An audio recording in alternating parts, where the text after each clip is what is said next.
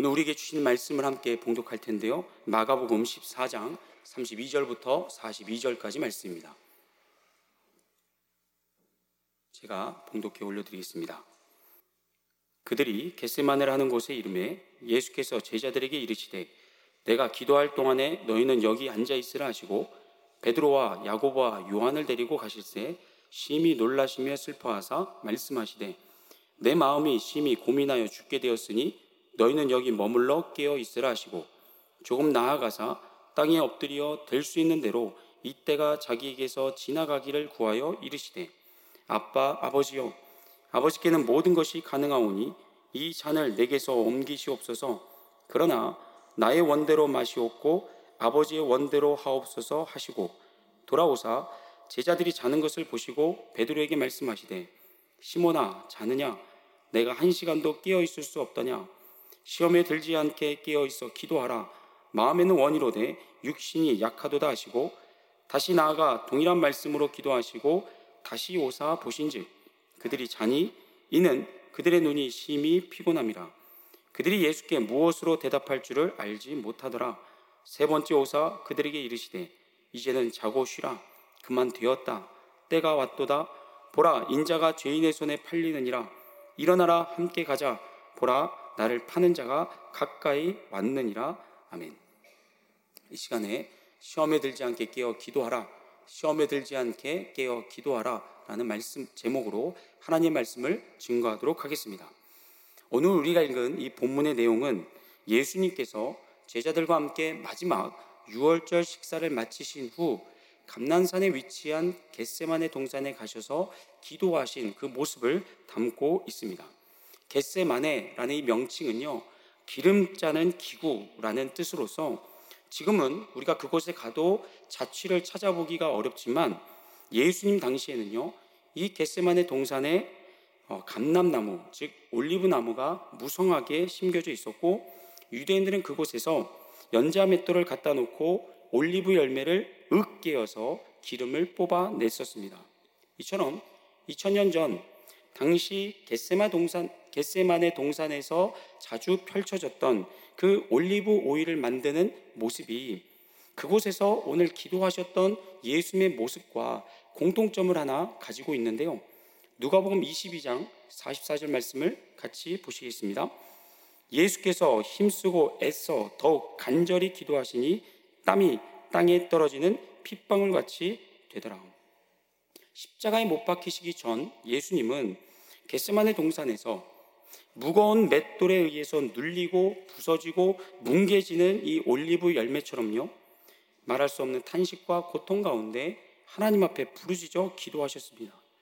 그래서 피부 속에 있는 실핏줄이 다 터져서 땀이 땀을 대신해서 피가 줄줄 흐를 정도로 당시 예수님은 온몸을 쥐어짜며 전심으로 하나님께 기도드렸습니다. 그 이유가 무엇이었습니까? 바로 예수님 앞에 놓여 있던 그 십자가, 십자가의 고난과 죽음의 무게가 상당히 있기 때문입니다.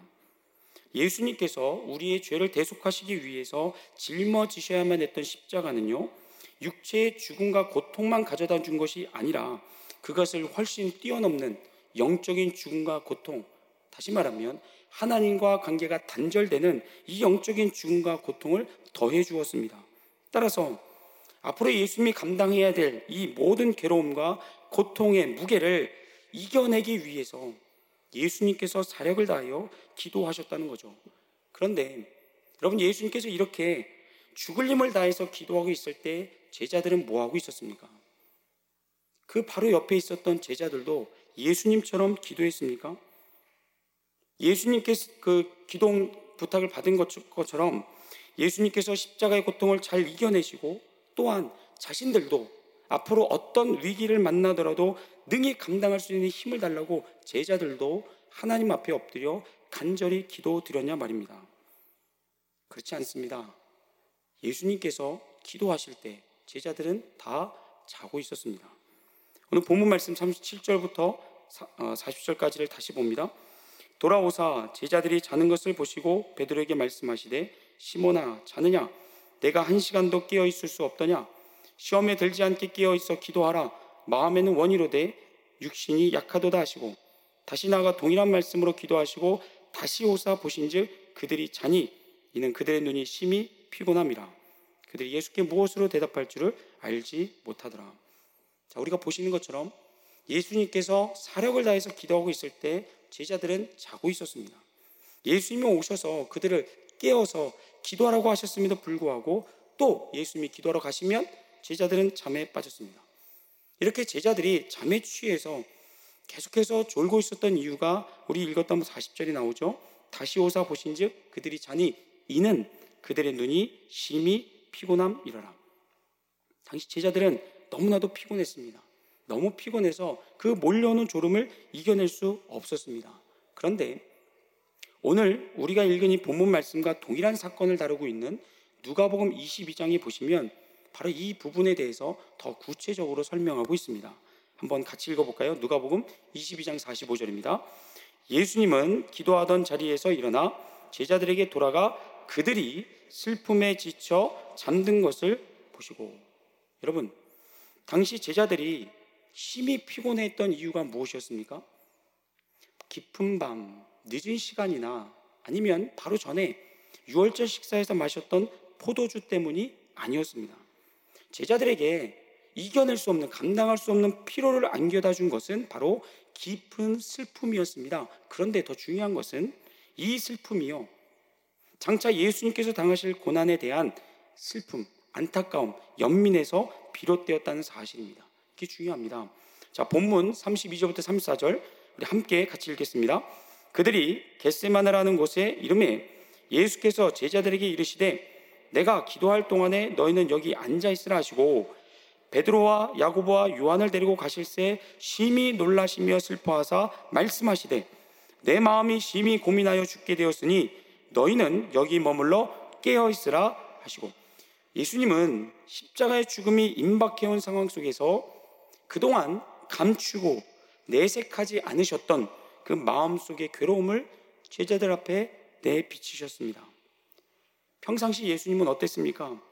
갈릴리 바다에서 거센 풍랑을 만났을 때도 겨우 보리떡 다섯 개와 물고기 두 마리로 5천 명이 넘는 사람들을 먹여야만 하는 그 난감한 상황에서도 또 군대 귀신들에게 둘러싸인 상황에서도 눈 하나 깜빡하지 않았던 분이셨습니다.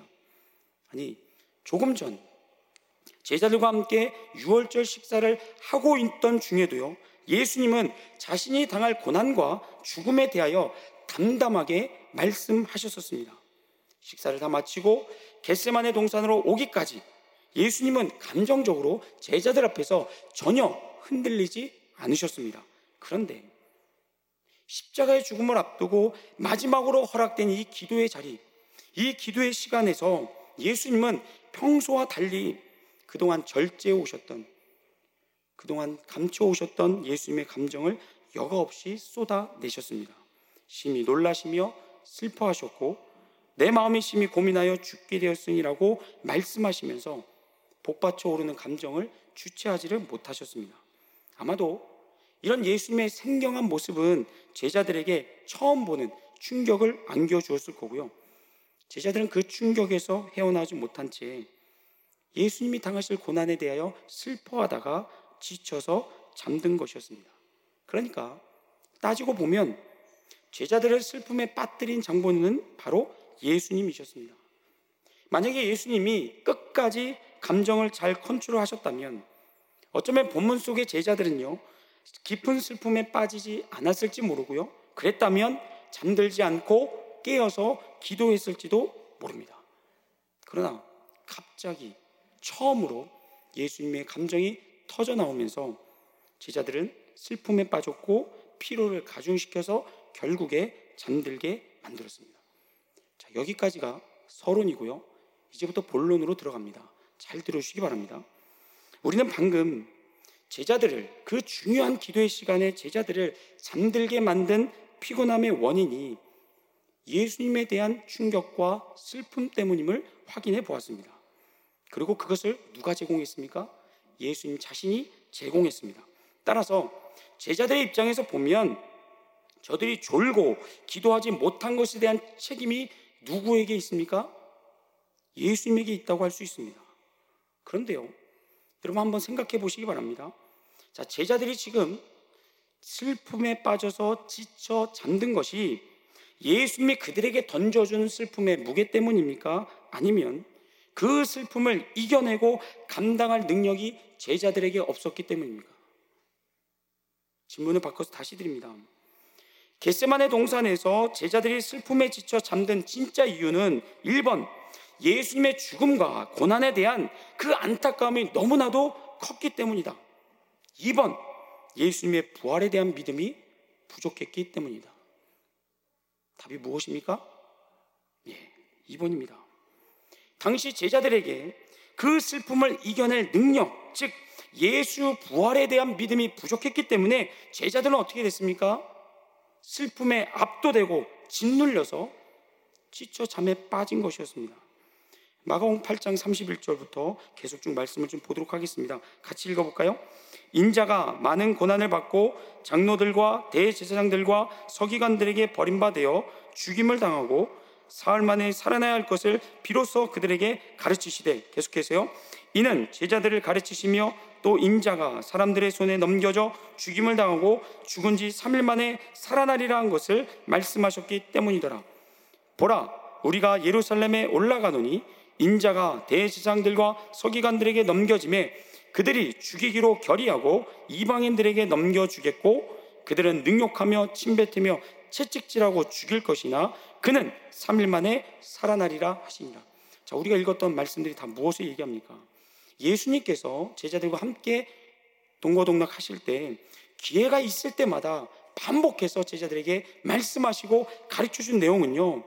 인자인 내가 장차 종교 지도자들에게 넘김을 받아 고발당해서 죽임까지 당하게 될 거지만 3일 뒤에는 어떻게 된다고요? 다시 부활하리라. 예수님은 제자들에게 고난과 죽음에 대해서만 말씀하지 않았습니다. 고난과 죽음 다음에는 반드시 내가 부활하리라. 내가 다시 살아나리라. 그것을 늘 항상 함께 말씀해 주셨습니다. 이뿐만 아니죠. 제자들과 마지막 6월절 식사를 하던 중에도요, 예수님은 이렇게 말씀하셨습니다. 요한복음 16장 32절 33절입니다. 보라, 너희가 다 각각 제 곳으로 흩어지고 나를 혼자 둘 때가 오나니 벌써 왔도다. 그러나 내가 혼자 있는 것이 아니라 아버지께서 나와 함께 계시느니라.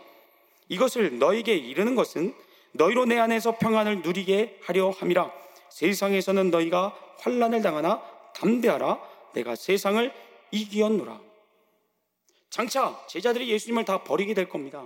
예수님 혼자 남게 될 겁니다. 그럼에도 예수님께서 말씀하십니다. 누가 나와 함께 있다고요?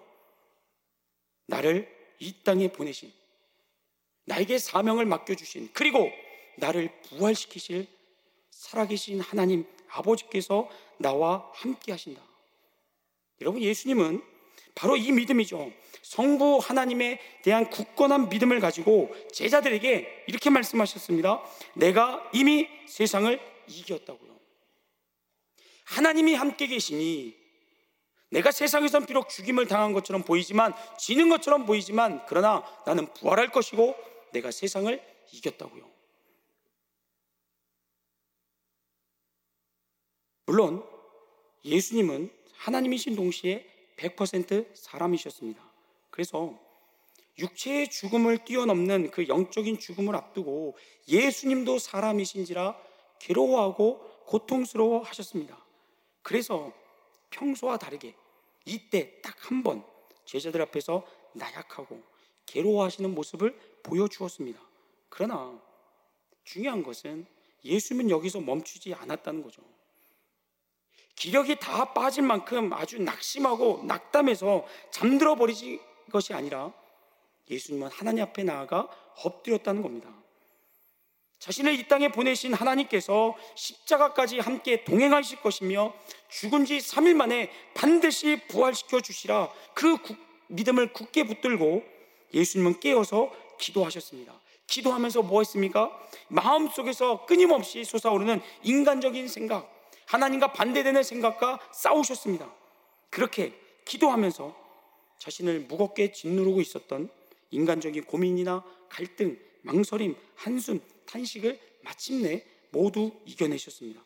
그런 다음에는 그 기도의 자리에서 일어나 일말의 망설임이 없이 극심한 고난을 다 견뎌내셨고요. 십자가의 죽음도 당하셨습니다. 십자가 위에서 예수님은 자신을 십자가에 못 박고 조롱하는 원수들을 향하여 저주하지 않았습니다. 두고 봐라. 내가 부활하면 니들 다 찾아가서 내가 당한 대로 대갚아 주리라 복수를 선포하지도 않으셨습니다. 그 대신에 예수님 뭐 하셨습니까?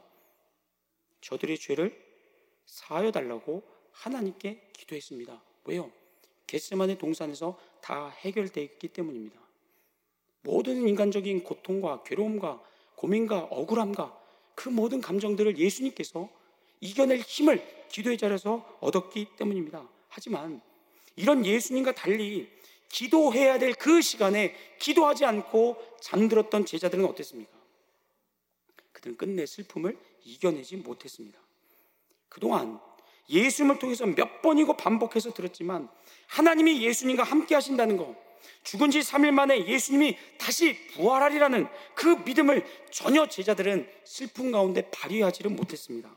그 결과 잠시 뒤에 가론 유다가 군인들을 몰고 왔을 때 제자들은 한 걸음에 예수님을 버리고 도망쳐 버립니다.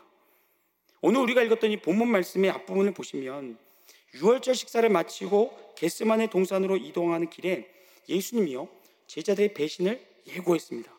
그런데 그때 제자들이 어떻게 반응했는지 아십니까? 예수님 지금 무슨 소리 하십니까? 우리는 예수님 절대 떠나지 않을 겁니다. 홀로 두지 않을 겁니다. 예수님의 수제였던 베드로는요 거기에 한 수를 더 떠서요 설사 다른 제자들은 다 예수님 버려도 나는 끝까지 예수님과 함께 하겠습니다. 죽음까지 같이 하겠습니다. 장담했었습니다. 그러나 막상 위기가 닥쳐오자 제자들은요 자신들의 결단과 고백을 지켜내지를 못합니다. 왜냐하면 그들 안에는 죽음의 공포와 위협을 이겨낼 만한 능력, 다시 말하면 하나님께서 어떤 상황에서도 나와 함께 하시고 나를 지키시고 보호하여 주시라고 하는 그 믿음이 없었기 때문입니다. 그래서요. 그래서 예수님이 제자들에게 이렇게 말씀하신 겁니다. 뭐라고요? 같이 읽습니다.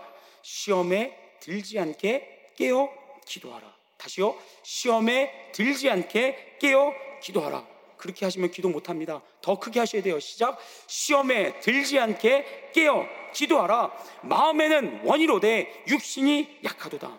사랑하는 성도 여러분.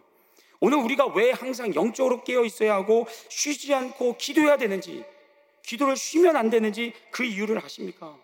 우리 육체가 너무나 약하기 때문입니다.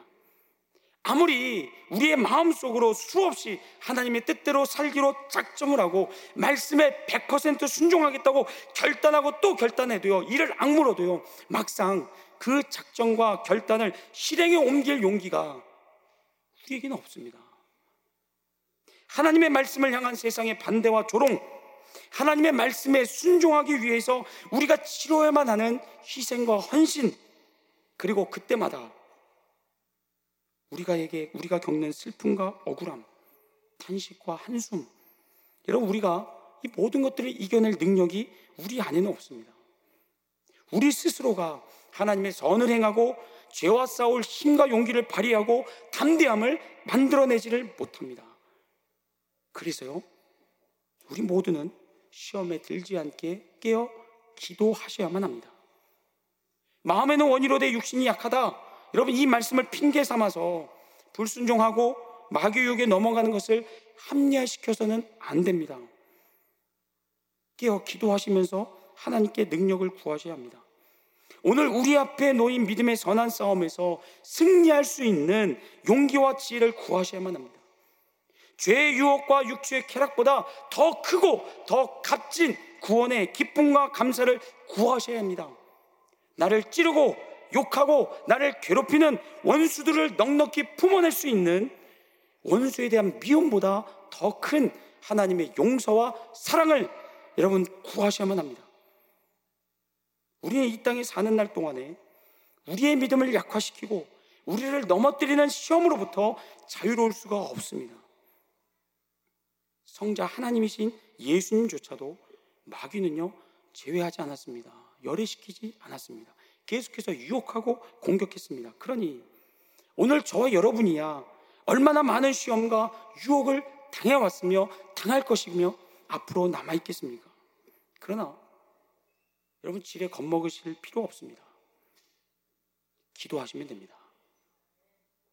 예수님께서 십자가의 고난과 죽음을 앞두고 심히 놀라시며 슬퍼하셨고 죽을 만큼 고민되고 힘들다라고 말씀하셨습니다. 그래서 여기까지는 우리에게 허용됩니다.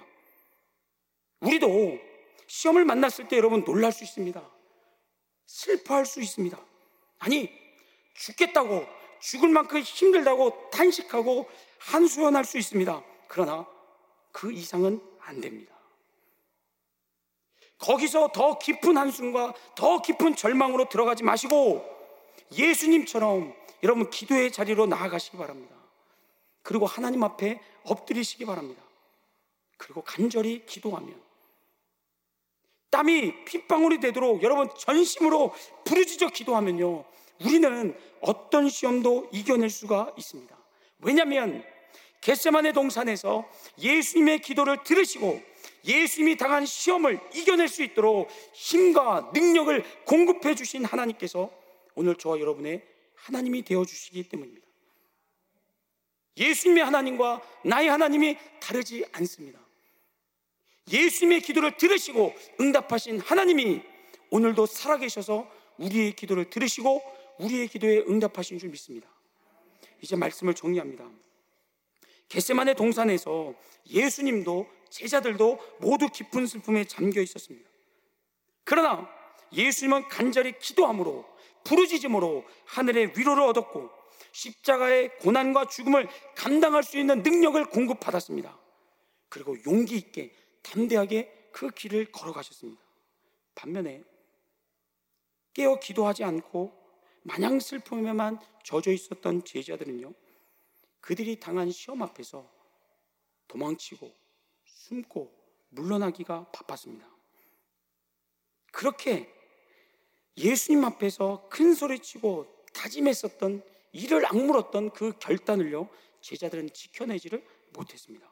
사랑하는 성도 여러분, 오늘 저 여러분의 삶 앞에는 두 종류의 삶이 놓여져 있습니다. 예수님처럼 기도함으로 시험을 이기고 승리하는 삶과 제자들처럼 깨어 기도하지 않아서 결국 시험에 넘어지고 무너지는 삶. 여러분 둘 중에 어떤 삶을 살기를 원하십니까? 우리의 남은 삶이 어떤 삶이 되기를 원하십니까? 당연히 저 여러분 모두 다 예수님처럼 승리하는 삶, 시험을 이기는 삶, 뚫고 나아가는 삶을 원하시는 줄로 믿습니다. 그러나 그냥 되지 않습니다. 그냥 결단만 한다고 입술로 외친다고 이를 악문다고 두 주먹에 힘을 준다고 해서 우리가 시험을 이길 수 있는 거 아닙니다.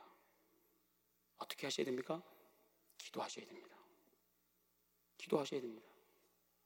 하나님 앞에 나아가 엎드려서 부르짖으며 능력 달라고 감당할 수 있는 용기와 지혜를 달라고 사랑을 달라고 믿음 달라고 부르짖어 기도하셔야 우리 시험을 이겨낼 수 있습니다. 바라옵기는 예수님께서 기도하심으로 시험을 이겼던 이 겟세만의 동산이 우리로부터 먼 곳에 있기를 원치 않습니다. 여러분이 어디에 계시든 여러분의 가정 안과 일터와 사람들과의 관계 속에서 이 겟세만의 동산이 늘 우리와 가까이 있어서 언제라도 하나님 앞에 엎드릴 수 있고 언제라도 기도할 수 있기를 주의 이름으로 축복합니다.